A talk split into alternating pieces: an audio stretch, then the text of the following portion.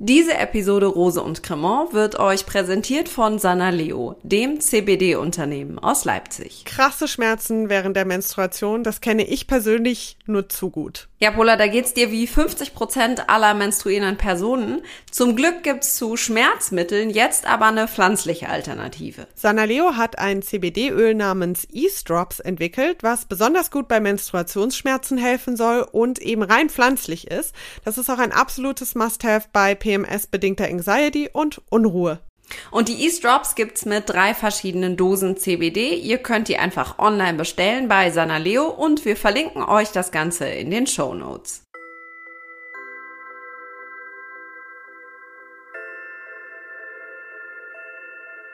So, Pola schreibt mir, wo seid ihr? Warte, ich rufe sie einmal an. heute, heute läuft richtig gut. Witzig, schreibt sie.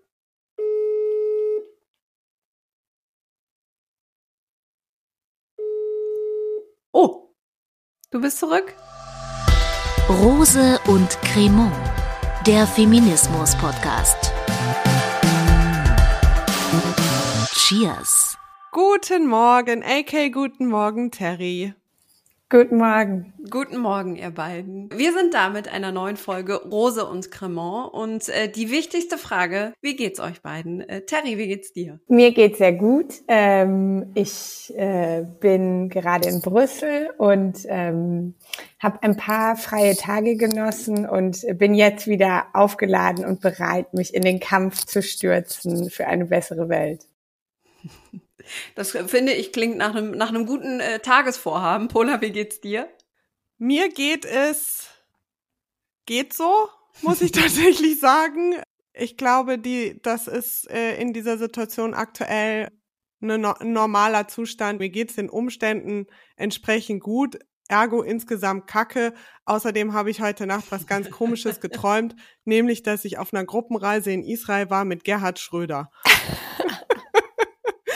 einer meiner vielen wirren Corona-Träume. AK, wie geht's dir? Also traumtechnisch kann ich da nicht mithalten. Ich war heute Nacht in einer Bar, sagt auch viel aus. Und ich war unglaublich gestresst. Also ich war natürlich nicht physisch da, ich habe davon geträumt. Ich war unglaublich gestresst davon, dass sehr viele Menschen sehr nahe an mir dran waren ohne Maske. Ja, als ob einen das nicht sonst schon genug stressen würde, stresst es einen jetzt auch noch nachts, ist es eine große Freude. Aber jetzt habe ich das wichtigste Getränk des Tages, nämlich Kaffee. Den äh, dritten in etwa ähm, am frühen Morgen. Und äh, deshalb muss ich sagen, Kaffee räumt ja oft auf und ich denke jetzt nicht mehr über Bars nach, sondern über Kaffeebars und deshalb wird's. Es wird besser. Aber ich träume das ehrlich gesagt auch relativ häufig, dass ich irgendwo bin ohne Maske. Ach so, ich dachte, dass du mit Gerhard Schröder in Urlaub fährst. ich glaube, das finde ich noch ein bisschen dramatischer. Aber das Schöne an der ganzen Situation ist ja, dass wir jetzt zu dritt zusammensitzen. Äh, ich habe mir gerade auch noch einen Kaffee gemacht, einen ähm, Trüffelkaffee mit oh. ähm, Schaum. Terry hat auch Kaffee am Start. Und vielleicht hört ihr ja sogar diese Folge an einem Samstagmorgen, könnt euch nochmal ins äh, Bett kuscheln und auch einen Kaffee quasi mit uns trinken. Ähm, wir haben vorhin festgestellt, dass das ein ziemlicher Politikwissenschaftlerinnen-Talk jetzt wird. Das sind äh, Dinge, die uns alle drei eint. Wir sind alle drei Politikwissenschaftlerinnen und wir sind alle drei Feministinnen. Aber bevor wir jetzt direkt richtig äh, loslegen, machen wir eine kleine Vorstellungsrunde. Wir stellen uns immer gegenseitig vor natürlich auch unseren Gast. Für die, die dich gar nicht kennen, Terry ist Abgeordnete im Europaparlament für die Grünen. Und wir haben auch für dich eine kleine äh, Vorstellung vorbereitet, mit der wir jetzt einfach starten. Terry Reinke ist der Regenbogen unter den Flaggen und unter den All-Time-Favorites auf Netflix ist sie Friends. Terry ist für das EU-Parlament, was Pommes-Schranke fürs Ruhrgebiet sind. Und in der Reihenhaussiedlung mit Gartenzwergen ist sie der Vorgarten mit der wilden Blumenwiese. Herzlich willkommen. Schön, dass du da bist. Hallo, das ist ja eine sehr schöne Vorstellung gewesen. Ich freue mich sehr, hier zu sein. Findest du dich darin ein wenig wieder? Ich finde mich darin sehr wieder. Ich fand das eine sehr schmeichelhafte Vorstellung. Das freut uns. Dann machen wir direkt weiter. Ich stelle AK vor, AK Rose, das Durchhaltevermögen auf zwei Beinen. Sie ist für diesen Podcast, was Angie für Deutschland ist, immer da. häufig sehr stoisch, sehr genervt von den ganzen Männern und wenn sie geht, dann bricht alles zusammen. AK Rose. Ist jetzt keine Wahlwerbung. Ich kann, ich kann das gar nicht so gut aushalten, weil das so schön ist. Ich stelle aber direkt die Frau vor, die auch unglaublich wichtig ist, äh, Pola Saranatosius, die den Hashtag Yalla beim Impfen geprägt hat, die, wenn sie in der Politik wäre, Andreas Scheuer die Konten sperren, Clemens Tönnies zum Biobauer machen und Christian Lindner von der äh, Frauenquote überzeugen würde, in einer Debatte wäre sie das kompromissloseste Argument, die überzeugendste Statistik und in jeder Gang die Spitzenkandidatin. Pola Sarah Natusius. Dankeschön, Dankeschön, Dankeschön. Und bevor wir so richtig ähm, in Feminismus und Politik ähm, einsteigen, Terry, wir haben in unseren hochjournalistischen Recherchen mitbekommen, dass du Horoskope ganz äh, witzig findest und haben, weil du bist Stier, ähm, ein Horoskop rausgefunden auf einer Seite, ist jetzt keine Werbung, aber die Seite hat einfach den besten Namen der Welt. Astrowoche Wundervibe. ähm, und da gibt es, Achtung, ein Horoskop, was nach Vormittag, Nachmittag und Abend aufgedröselt okay. ist. Bist du ready für dein Tageshoroskop? Auf jeden für Fall. heute, den 8. April. Vormittag. Der Tag wird überaus emotional.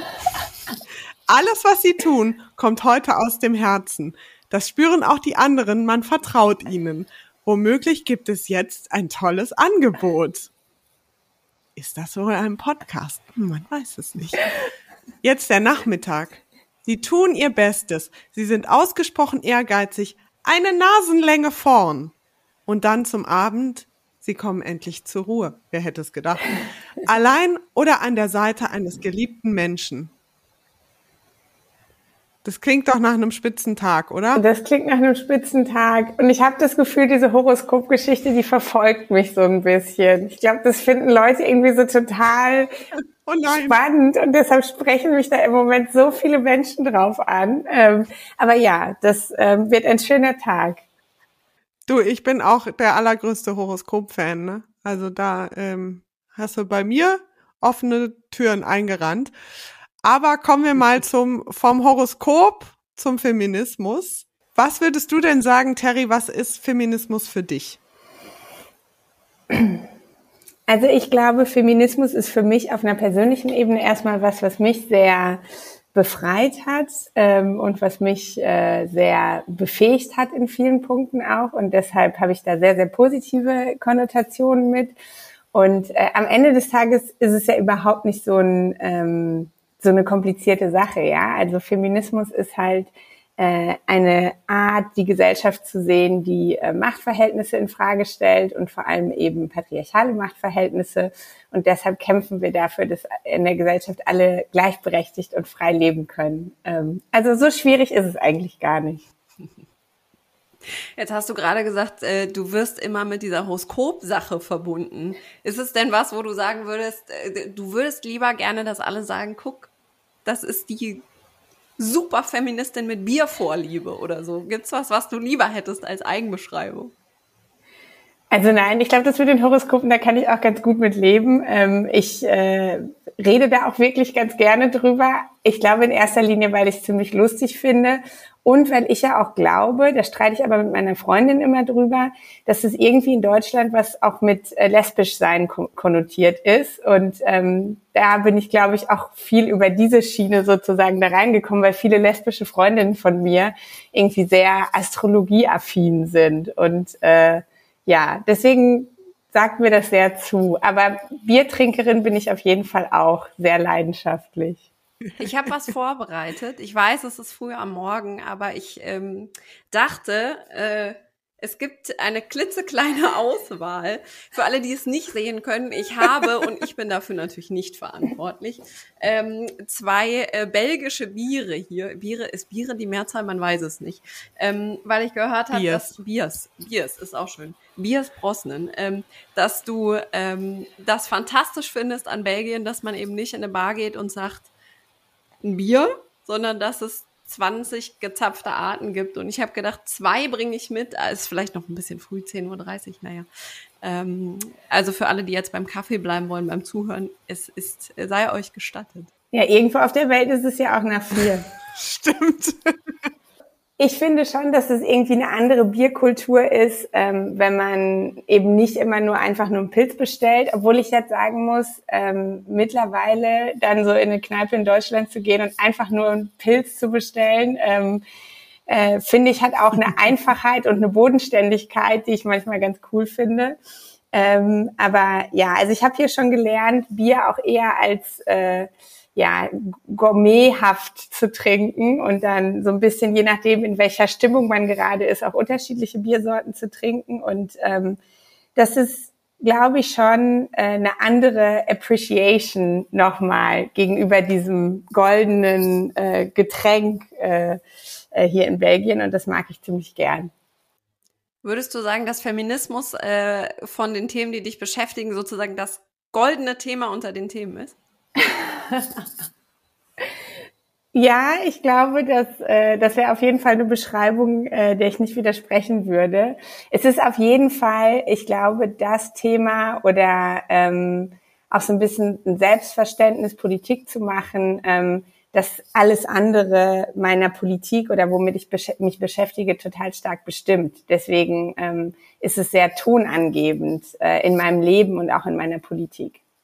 Du bist ja Abgeordnete im Europaparlament und für viele Menschen, da schließe ich mich ein, selbst als Politikwissenschaftlerin und sehr politikbegeisterte Person, ist, glaube ich, alles, was auf, auf EU-Ebene stattfindet, häufig sehr abstrakt, sehr weit weg, sehr ähm, kompliziert. Was würdest du denn sagen, in welchen Bereichen deines Jobs hast du denn dann konkret mit Feminismus zu tun?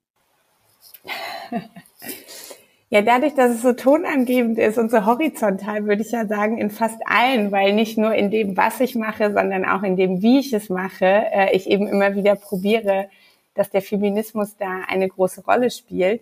Ähm, aber ja, eigentlich in, auch in dem, was ich mache, ne? also dass ich eben ähm, sehr intensiv zu Frauenrechten arbeite, zu ähm, allgemein einer feministischen und emanzipativen Politik, ähm, und da besonders eben in den ähm, letzten Jahren zu so Themen wie sexuellen und reproduktiven Rechten, ähm, jetzt gerade sehr intensiv wieder zu dem Thema Gewaltschutz, leider, leider. Ähm, und da, deshalb würde ich schon sagen, dass es so von 24 Stunden meines Tages, äh, denke ich, 23, nein, das schießt mich tot, äh, äh, weiß ich nicht, 10 über Feminismus oder feministische Themen nach. Also es ist schon ein sehr großer Teil meines Lebens. Es ist ja, glaube ich, auch wirklich so, also zumindest geht's mir so, dass wenn man einmal so wirklich Feministin ist, dann kann man auch einfach nicht mehr Pause machen. Dann kann man nicht irgendwann sagen, so, jetzt bin ich mal keine Feministin, jetzt denke ich mal nicht über Feminismus nach, sondern es ist ja eigentlich fast wie so eine dauerhafte Kontaktlinse, die man sozusagen im Auge hat und durch die man dann alles so betrachtet, ne? Voll. Und ich, also ne, ich glaube auch, dass auch in ganz vielen anderen Bereichen, also ähm, man denkt dann immer so, ja, aber Agrarpolitik, was hat das denn mit Feminismus zu tun? Das hat sehr viel mit Feminismus zu tun, ähm, weil eben die Frage, äh, wie zum Beispiel ähm, Bäuerinnen einfach strukturell unsichtbar gemacht werden und es viel, viel schwieriger haben in vielen Bereichen in der Landwirtschaft. Ähm, weil das eben schon auch in der Debatte eine Rolle spielen sollte. Oder wir haben jetzt viel über Investitionen gesprochen nach Corona, wie kommen wir raus, Wirtschaftshilfen und so weiter und so fort. Und wenn man sich dann anguckt, wem wird das Geld eigentlich am Ende ausgezahlt, in welche Branchen und Sektoren wird das investiert, dann sieht man eben immer noch, dass da ähm, strukturell Männer bevorteilt werden. Und ähm, die feministische Antwort ist ja dann eben darauf zu sagen, wir wollen eine gleichberechtigte Verteilung. Und ähm, deshalb ist der Feminismus schon einfach überall. Du hast mal gesagt, das ist der coolste Job äh, der Welt, den du da hast. Ähm, was ich mich gefragt habe, ich finde das tatsächlich bewundernswert, weil das ist das, was Pola gesagt hat. Man sieht es ja dann immer durch die, durch die feministische Kontaktlinse. Ähm, wie sehr ich da auch das Gefühl, dass du dafür brennst. Gibt es denn auch mal Tage, wo du denkst, wo du so dich in Europa umguckst mit allen Dingen, die vielleicht auch nicht funktionieren, wenn wir nach Polen schauen oder wenn wir jetzt beispielsweise in die Türkei schauen mit der Istanbul Convention, dass du sagst, oh, das ist manchmal auch wirklich anstrengend, weil gefühlt sind das eben auch Schritte zurück oder das, was du eben angesprochen hast, ähm, mit der Arbeit auch, auch gegen, gegen Gewalt. Ähm, ist das so, dass du manchmal auch denkst, das ist aber auch wirklich irre anstrengend? Ja, also ich muss schon sagen, als äh, Erdogan da mit diesem, mit dieser Nacht- und Nebelaktion aus der Istanbul-Konvention ausgetreten ist, das war ja so ein präsidentialer, äh, so ein präsidentiales Dekret, ähm, da, das war schon wirklich ein Bummer für mich. Und dann habe ich schon so Momente, wo ich super gefrustet bin und wo ich halt wirklich so denke, alter Schwede, wo, wo geht das alles hin? Und ähm, genau, also dann auch wirklich deprimiert bin ähm, zwischendurch mal. Aber dann, und das ist halt auch so ein bisschen das, was ich glaube, was mir der Feminismus gebracht hat, ähm, ich, ich finde immer, man äh, beruft sich ja nicht nur oder man ist nicht nur angewiesen auf die Stärke in sich selber, sondern man hat eben diese riesengroße, wahnsinnig kraftvolle Bewegung. Und ich mache das dann häufiger so, dass ich mir irgendwie so Bilder von irgendwelchen feministischen Demonstrationen angucke ähm, oder nochmal Reden von Feministinnen, die ich toll finde. Und dann findet man eben auch diese Kraft wieder, um dann doch weiterzumachen. Ne? Auch wenn jetzt diese äh, Debatte zur Istanbul-Konvention gerade definitiv nicht in die richtige Richtung geht, dann ähm, steht man da halt irgendwie auch so ein bisschen auf den Schultern von ganz, ganz vielen anderen Menschen oder ist verbunden mit ganz, ganz vielen anderen Menschen, die sich für Feminismus einsetzen und äh, oder eingesetzt haben. Ähm, und genau, deshalb glaube ich, dass da so viel Kraft verborgen ist, ähm, dass ich ich habe so Fall viele Anschlussfragen zu dem, was du gerade gesagt hast. Ich weiß gar nicht, wo ich anfangen soll. Äh, ich glaube, ich fange mal damit an, du bist ja schon auch eine Politikerin, die nicht so dieses allglatte Image hat, sondern äh, jemand ist, die nicht angreifbar, aber greifbar ist, die eine Identifikationsfläche, glaube ich, auch für viele Menschen ähm, bietet, die äh, Emotionen zeigt. Und gerade wenn du dann sagst, in so einer Nacht- und Nebelaktion, in der Erdogan aus der Istanbul-Konvention äh, austritt, hast du da nicht manchmal äh, das Gefühl, jetzt muss, jetzt muss man eigentlich mal alles kurz und klein schlagen und mal richtig ausflippen ähm, und hast du dann, also ich, wie soll ich das sagen? Ich habe dann häufig das Gefühl, so in der Politik, äh, da kannst du ja dann nicht einfach ausrasten oder sagen, wir müssen jetzt aber das und das und das ganz dringend als allererstes sofort durchsetzen. Das kann ja so nicht angehen. Wie empfindest du das, die Werkzeuge, die du da als EU-Abgeordnete hast und als einzelne Politikerin, dich gegen sowas quasi aufzulehnen? Also stimmt natürlich, ne? Wir können dann nicht einfach sagen, das darf jetzt nicht sein und deshalb wird jetzt hier der ganze Betrieb lahmgelegt, bis äh, die Türkei wieder in die Istanbul-Konvention äh, zurück äh, eingetreten ist. Ähm, das ist schon manchmal sehr frustig, vor allem auch, weil ich das Gefühl habe, ähm, dass gerade es ja oder dass es häufig dann passiert, weil weil eben irgendwie alles so wahnsinnig schnell läuft, ähm, dass man dann so ein bisschen die fünf Minuten Empörung hat und danach geht irgendwie alles wieder so zu äh, Business as usual über. Ähm, gleichzeitig muss ich sagen, also jetzt zum Beispiel bei dem konkreten Fall bin ich dann in der Woche danach auf eine Demo gegangen und habe eine sehr wutentbrannte Rede gehalten. Und da waren eben wahnsinnig viele, ich finde auch immer gerade die türkische Frauenbewegung, so wahnsinnig viele wütende Frauen, auch wirklich so ältere Frauen, die halt einfach so richtig mitgegangen sind. Und das hat mir dann wieder gezeigt, so ja, okay, gerade ist es vielleicht schwierig, aber langfristig ist da so viel Energie da, ähm, dass wir das auf jeden Fall wieder zurückdrehen können.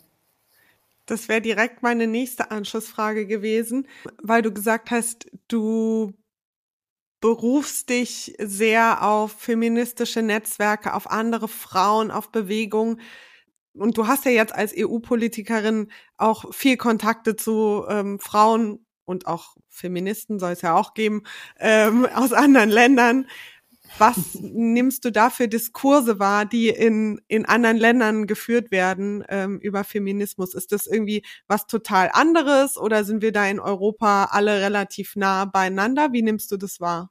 Also ich glaube schon, dass es ähm, so rote Linien oder rote, rote Fäden gibt, die ähm, sich durch die feministischen Debatten ähm, in den Bewegungen in den unterschiedlichen Ländern in Europa ziehen, ähm, die sehr ähnlich sind. Also zum Beispiel so eine Debatte, die ich ja auch sehr intensiv verfolge, ist diese ähm, ja, diese Wahrnehmung, dass es eben Backlash gibt, also dass es wieder einen Angriff auf Frauenrechte gibt, dass Errungenschaften der Emanzipation zurückgedreht werden sollen. Das ist jetzt in der Türkei eben gerade sehr sichtbar geworden mit diesem Austritt aus der Istanbul-Konvention. Das sehen wir aber auch sehr stark in Polen unter anderem.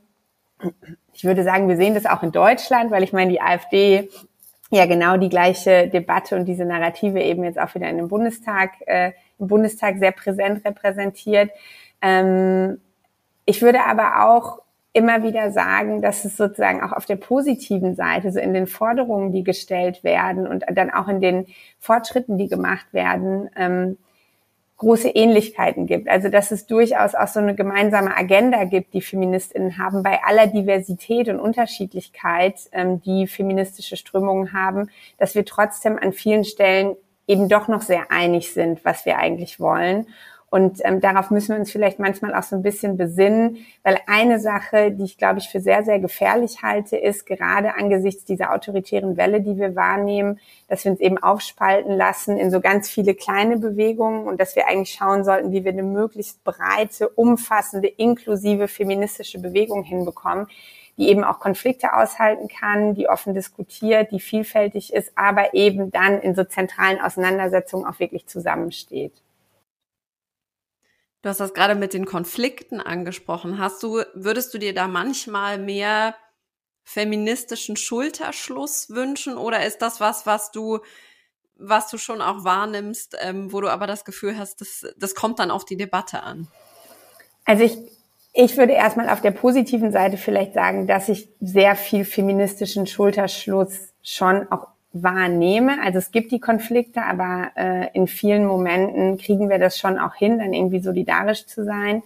Ähm, ich würde mir manchmal, glaube ich, eine etwas konstruktivere oder offenere ähm, Streitkultur wünschen, weil ich glaube, es gibt bestimmte Konflikte, die will ich auch überhaupt gar nicht wegreden. Da haben wir nicht sozusagen die eine Lösung, die wir als Feministinnen alle teilen, ähm, aber dass wir es irgendwie ähm, hinbekommen. Und das finde ich jetzt gerade in so einer Pandemiesituation total schwierig, weil wenn man sich nicht persönlich sieht und viele Debatten eben zum Beispiel in sozialen Medien stattfinden, wo Sachen oft verkürzt dargestellt werden, wo Dinge vielleicht auch manchmal nicht in so einer Differenziertheit diskutiert werden können, wie man sich das wünschen würde, ähm, dass wir trotzdem irgendwie noch so immer so einen Moment haben, auch mal einen Schritt zurückzutreten und zu überlegen, okay, das ist jetzt vielleicht nicht meine Meinung, ähm, aber bringt es jetzt wirklich so viel da irgendwie eine ja, destruktive Debatte zuzuführen oder probiert man nicht nochmal in einem anderen Kontext vielleicht zueinander zu kommen.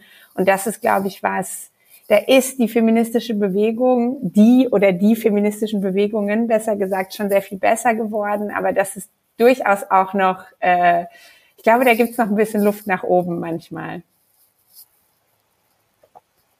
Das würde ich absolut unterschreiben. Ich habe mich trotzdem gefragt, du warst ja Teil dieser Doku, die es in der ARD-Mediathek zu sehen gibt. Große Empfehlung. Yes, She Can, ähm, zusammen mit PolitikerInnen anderer Parteien auf verschiedenen Ebenen, also lokal, äh, ich glaube auch Landesebene, ja, Landesebene, Bundesebene, EU-Ebene. Und ähm, da, wie gesagt, aus verschiedenen demokratischen Parteien waren Frauen dabei und unter anderem natürlich auch aus der FDP und aus konservativeren Lagern. Und mir persönlich geht's da häufig so, äh, dass ich da Frauen wahrnehme, die sagen, ja, ja, also ich bin die totale Feministin. Und dann denke ich mir, ja, aber warum genau bist du dann in einer Partei, die unter anderem in ihren vordersten Reihen Männer duldet, die so wahnsinnig sexistisch sind? Die immer noch an dieses Märchen glauben, wer sich am meisten anstrengt, wird schon nach vorne kommen. Und die, die es nicht schaffen, waren halt sozusagen zu schwach und zu wenig fleißig. Wie gehst du mit solchen Kolleginnen von dir um?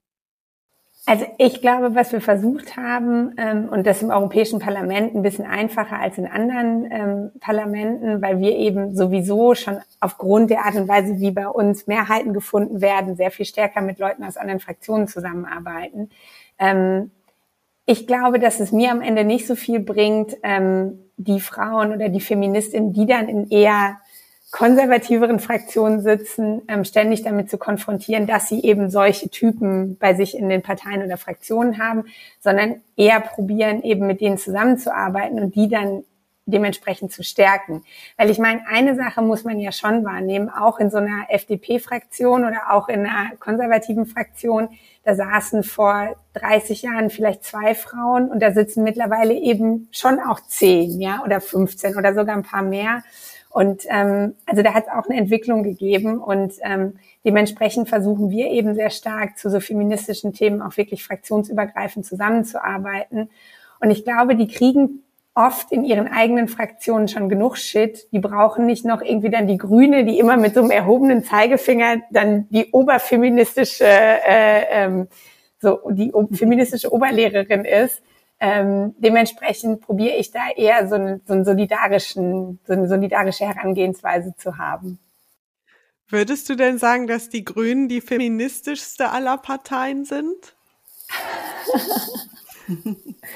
Das würde ich natürlich sagen. Aber ich meine, ich bin da ja auch nicht total unbiased. Ähm, deshalb, ich würde da auch äh, offen drüber streiten mit Leuten aus anderen Parteien. Ähm, aber also eine Sache finde ich auch ganz klar und ich hoffe, das kommt auch bei dieser Doku raus. Ähm, wir haben eine Frauenquote, wir verstehen uns als feministische Partei und trotzdem gibt es bei uns noch super viel zu tun, ja. Und trotzdem gibt es sexistische Sprüche und trotzdem ist bei uns noch nicht alles eitler Sonnenschein. Und ich glaube, das ist auch so ein Selbstverständnis, mit dem man sehr viel einfacher dann mit anderen zusammenarbeiten kann. Ne? Weil wir alle, das ist ein Prozess, die, den, der betrifft alle in der Gesellschaft, eben Parteien, aber auch alle anderen.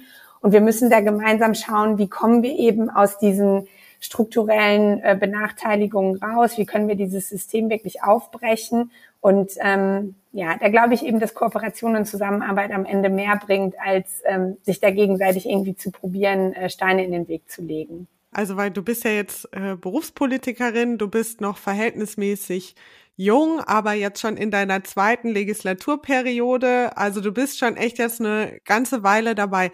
Gab es bei dir einen Punkt in deinem Leben, wo du gesagt hast, ich will Politikerin werden und auf jeden Fall nur für die Grünen?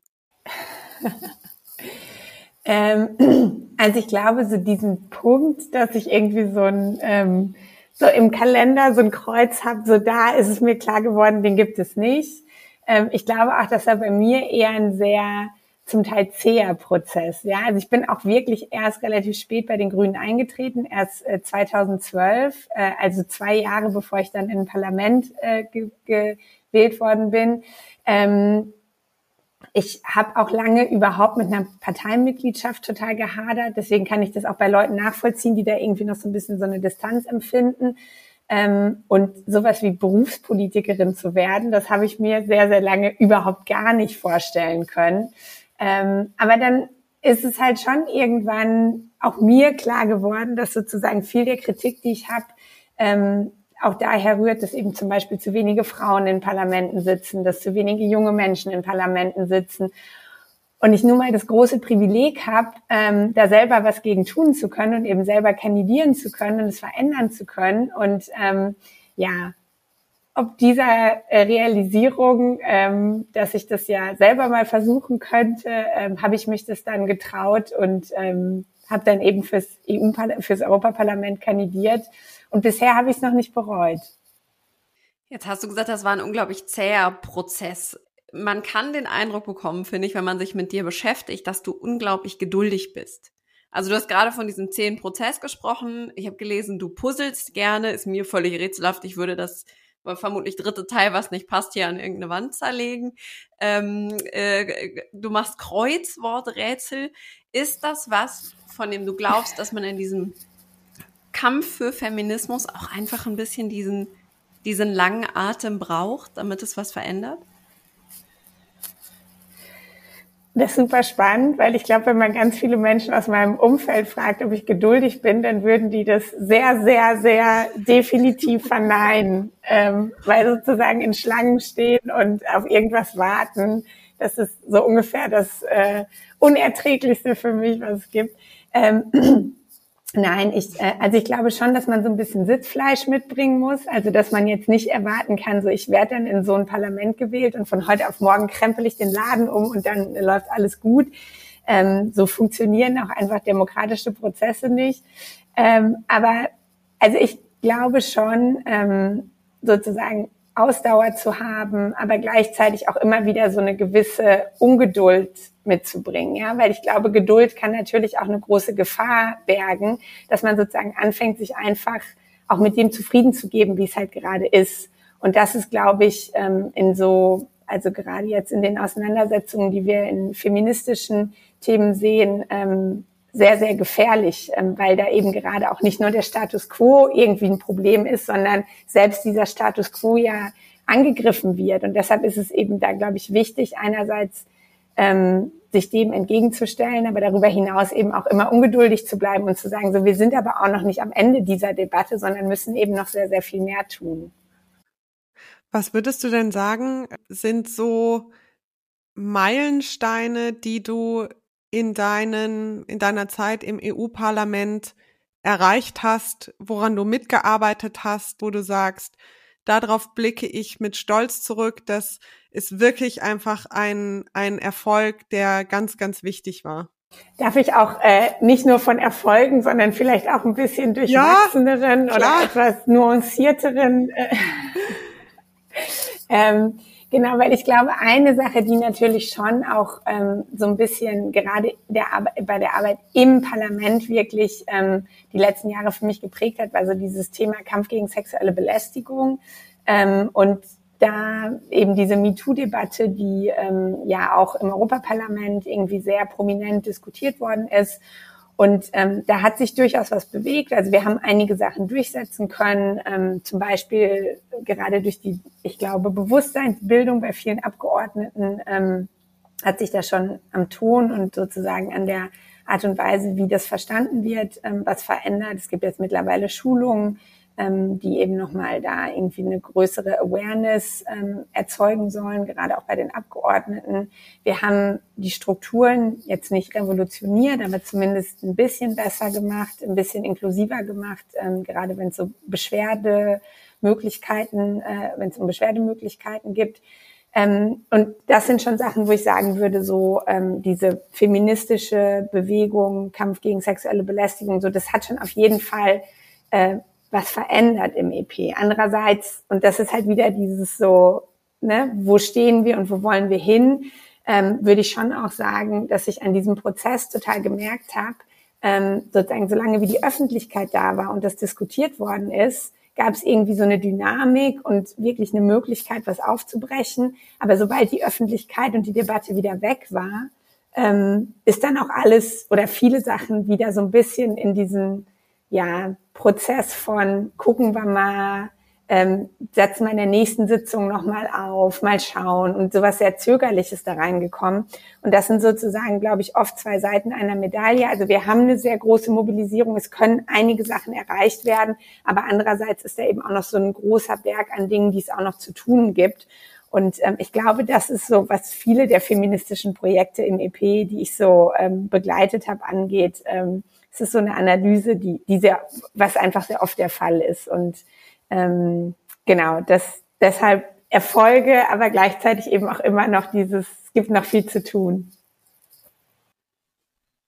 Du hast es gerade angesprochen, die, dieser Kampf gegen sexuelle Belästigung. Du hast, ich glaube, 2017 war es, selber in einer Rede davon erzählt, was du selber erlebt hast. Und ähm, hast, glaube ich, danach auch mal gesagt, viele haben dann gesagt, das kannst du doch nicht machen, du machst dich angreifbar. Warum war das für dich unglaublich wichtig? Also erstmal, ich, ich glaube schon, dass ich diese ähm, Wahrnehmung, dass man sich dadurch angreifbar macht, schon auch teilen würde. Ähm, das ist so, man macht sich dadurch angreifbar. Ähm, nichtsdestotrotz glaube ich, dass es wichtig ist, einfach weil solche Geschichten ähm, dann nochmal von sehr, sehr viel mehr Menschen gehört werden. Und ich meine, meine Geschichte ist ja jetzt nicht eine totale Ausnahme. Ich erlebe das und ähm, sozusagen äh, äh, weiß nicht, dass es eigentlich ein strukturelles Problem ist. Ganz im Gegenteil, für mich war es wichtig, die Geschichte zu erzählen, weil sie eben nicht eine spezielle individuelle Geschichte ist, sondern eine Geschichte, die eben sehr, sehr, sehr weit verbreitet ist. Vielleicht jetzt nicht genau in dieser Art und Weise, aber ähm, eben vergleichbar.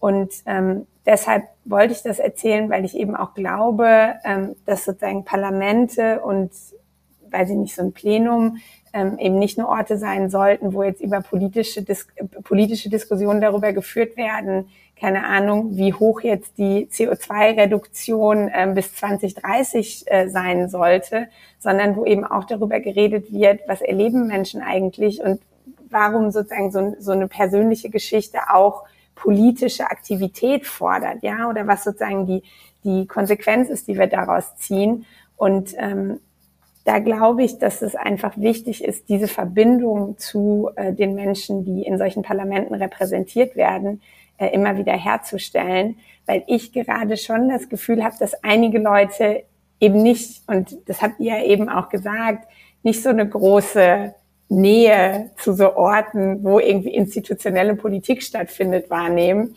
Und das aber wichtig ist in der Demokratie, weil da ja am Ende Entscheidungen getroffen werden, die eben für alle Menschen in der Gesellschaft sehr, sehr große Auswirkungen haben. Hm. Mir kamen gerade zwei Gedanken zu dem, was du gesagt hast. Zum einen ist, glaube ich, dieses, du hast deine Geschichten erzählt quasi so als Pass pro Toto. Das ist ja generell etwas, das Frauen sehr selten, also in bestimmten Positionen, sehr selten etwas einfach nur für sich stehen tun können, sondern sehr, sehr häufig und sehr schnell Dinge stellvertretend für alle Frauen tun. Entweder gewinnen sie stellvertretend für alle Frauen oder wenn sie in Anführungsstrichen versagen, versagen sie für alle Frauen. Das ist sicherlich auch was äh, oder ein, ein Gefühl oder eine Erkenntnis, die du kennst. Und zum anderen ähm, finde ich es auch ganz wichtig, dass, und das kam bei dem, was du gerade erzählt hast, finde ich auch raus, dass wir es nicht nur dabei belassen, solche Geschichten zu erzählen. Und ähm, ich denke, MeToo-Geschichten können die meisten von uns erzählen, im Kleinen und im Großen, sondern dass man daraus dann, dass man es nicht dabei belässt, sondern daraus Handlungen ableitet. Und sei es Strukturen in einem so riesigen Parlament wie dem Europaparlament mit, ich glaube, mehr als 700 Abgeordneten aufzubauen, die es für Frauen und diverse Menschen in der Zukunft einfach leichter machen werden, dort ähm, Politik zu machen, aber eben auch eine gewisse, ja, einen gewissen Druck aufzubauen, ähm, dass ich in diesen Punkten einfach jetzt immer wieder äh, und immer weiter was tun muss. Du hast vorhin noch gesagt, in Zeiten, wo so ein bisschen sozusagen die Luft raus ist bei dir, wo du erschöpft bist, vielleicht dann äh, schaust du dir andere Feministinnen und Bewegungen an. Kannst du uns da noch ein paar Beispiele sagen? Wer sind äh, Frauenbewegungen? Und wie gesagt, du hast da sicherlich auch einen guten, sozusagen Europa überblickenden Blick. Wen könnten wir uns mal angucken? Welche Bücher, welche Filme ähm, sind da so in deinem Kopf und ähm, geben dir da wieder Energie? Ich glaube, ich muss da gar nicht so fiktional werden. Ähm, ich gucke mir einfach dann häufig äh, äh, Bilder wirklich von feministischen Demonstrationen an. Also das war überhaupt nicht nur äh, theoretisch gemeint, sondern also ich finde wirklich die Mobilisierung, die wir in Polen so in den letzten Jahren gesehen haben. Ich meine, das sind natürlich alles total negative Entwicklungen, die dahinter stehen. Ne? Also dieses de facto Abtreibungsverbot, was gerade durchgesetzt worden ist, ähm, oder die Angriffe auf die LGBTI-Community. Ähm, aber da ist halt einfach so eine wahnsinnig laute und bunte ähm, feministische Bewegung entstanden oder war schon vorher da und ist jetzt eben sehr viel sichtbarer. Ähm, da muss ich ganz ehrlich sagen, läuft es mir immer irgendwie den Rücken runter, wenn ich, wenn ich die Bilder sehe. Ähm, ich fand aber auch, ich weiß nicht, ob ihr das ein bisschen verfolgt habt, äh, in Argentinien ist ja vor kurzem äh, Abtreibung dekriminalisiert worden und da gab es auch so eine so eine feministische äh, äh, Bewegung, die auch noch war, wirklich finde ich so visuell, aber auch so total laut und stark und ähm, wirklich sehr, sehr mitreißend war. Also da habe ich mir auch viele Bilder aus Buenos Aires angeschaut. Ähm, Genau, und dann vielleicht noch, um eine Person mal zu nennen, ähm, die finde ich, also immer wieder, wenn ich über ihr Leben nachdenke, bin ich total geflasht, die vielleicht nicht so laut und wild war, aber trotzdem, glaube ich, eine feministische Ikone ist, ähm, ist Simone Weil. Ähm, das war die erste äh, Präsidentin des Europäischen Parlaments, nachdem äh, das äh, 79 das erste Mal direkt gewählt worden ist.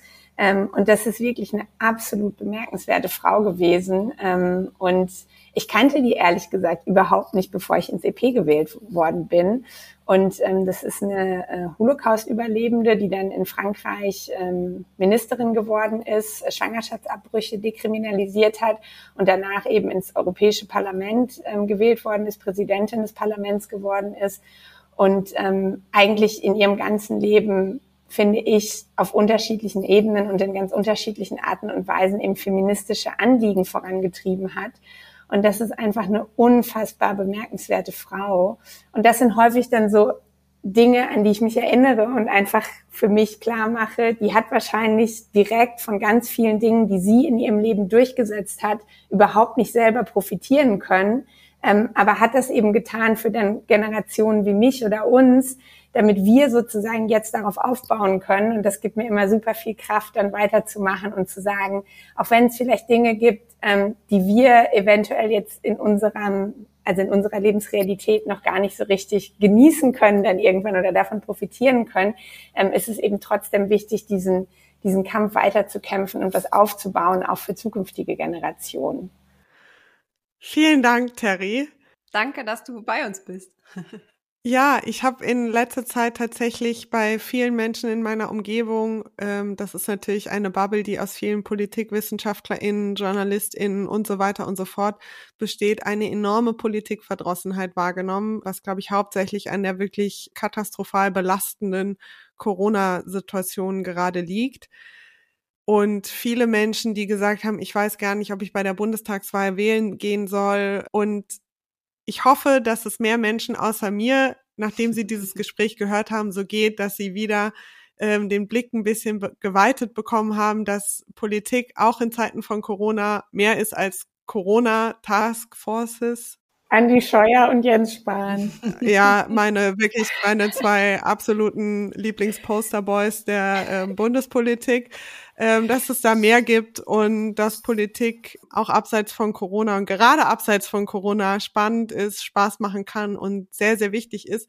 Insofern vielen herzlichen Dank für dieses tolle Gespräch mit dir. Und jetzt trinke ich meinen Kaffee leer. Und danke für, das finde ich tatsächlich, für jetzt sehr lange Zeit sehr viele positive Vibes. Also Pola und ich haben zuletzt darüber gesprochen. Ich habe gesagt, ich wäre man gerne den ganzen Tag nicht über nichts, also ich wäre gerne mal nicht mehr wütend, weil man ständig über was wütend ist. Ähm, das war ein Gespräch, das äh, genau das Gegenteil war. Das war sehr viel Blumenwiese, das hat sehr viel Spaß gemacht und ich finde, das sind die Vibes, vielleicht mache ich das Bier jetzt doch auf, die man in der aktuellen Zeit, glaube ich, die wir alle gut gebrauchen können. Und deshalb, äh, oh, endlich, jetzt reden wir doch noch über Pommes. Ja, ähm, Pommes und Bier und gute Vibes, ich glaube, können wir alle gut gebrauchen. Äh, danke, dass du die mitgebracht hast. Das war Rose und Cremant, moderiert von Pola Sarah Natusius und Ann-Kathrin Rose. Erdacht und gemacht von der Innovations- und Digitalagentur IDA. Hä? Wer? Steht alles auf ida.me. Und jetzt noch Danke an die, die diesen Podcast möglich machen. Theresa Heilmann, Matthias Montag, Rebecca Pointke, Kai Niemann und Annemarie Leipe.